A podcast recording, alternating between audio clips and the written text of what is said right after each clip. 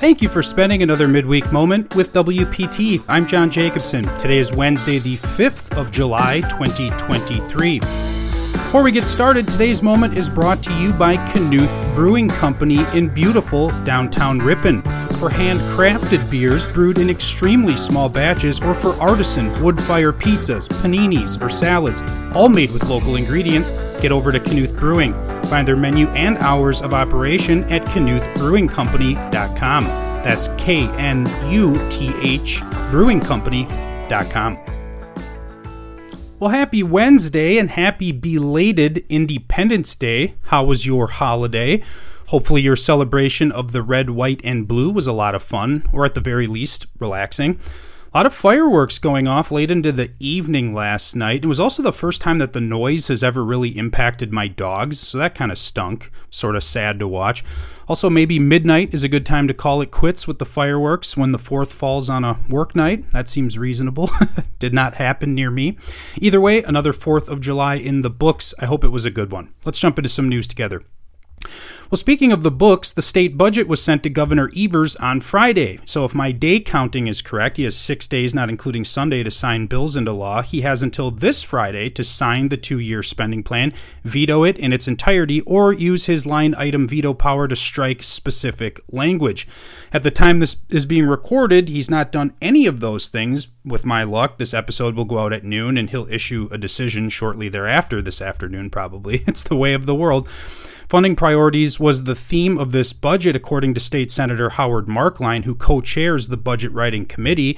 He underscored 1.2 billion in education funding, 1.5 billion on transportation, 2.4 billion for capital building projects, 125 million for PFAS mitigation, 95 million for child care programs, 525 million for workforce and senior housing initiatives, 7 million more for youth apprenticeships, boosting corrections officers' pay to $33 an hour, 400 million dollars to pay off some of the state's debt all while cutting taxes by $4.4 billion. Sounds like a good budget to me. It is an editorial, so I'll just say that out loud. I think it was a great budget. But as a wise person once told me, no matter the issue you're advocating on, there will always be somebody advocating the opposite. A coalition of organizations that represent unions, migrants, LGBT folks, and more sent Governor Evers a letter saying they had significant concerns. This is a quote If you do not veto this budget, we fear that its shortcomings and inadequacies inadequacies will be detrimental to the democratic values, education opportunities, and public resources that our state sorely needs. We implore you, please don't give in. Fight like hell for our collective future, they wrote our collective future. Wow. The letter went on to say that the budget fails to address racial disparities adequately and told Governor Evers that he must reject any provisions perpetuating discriminatory practices and that he must prioritize targeted investments that address systemic racism in the state.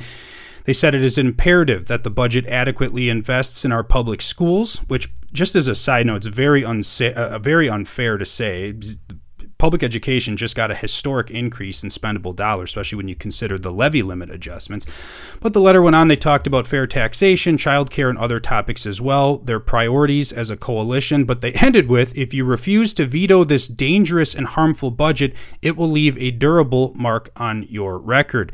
Now, I just have to say, and as somebody who gets paid to watch the budget process and engage where we can, this is not in any way a dangerous or harmful budget. No matter what issues you care about, whether your issue got funded or your priorities got funded or not, if they didn't, that doesn't make it dangerous and harmful. So these are really unfair words, uh, truly. A lot of people worked very, very hard on this state budget, and uh, trying to make them seem like villains for passing a responsible budget is, is really just nasty.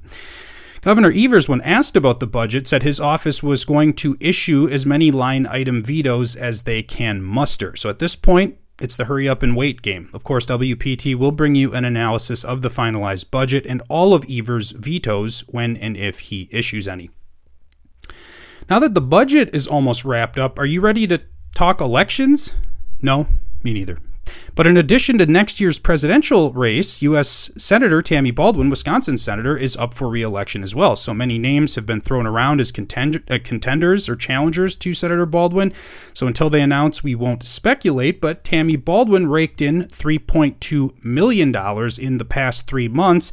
In her last election bid, in the same quarter of the year prior, so basically the same period, last election, she raised 2.5 million. According to WisPolitics, she went on to raise 30.9 million dollars. So Senator Tammy Baldwin is off to the races. The other side of the aisle, not so sure what they're going to do.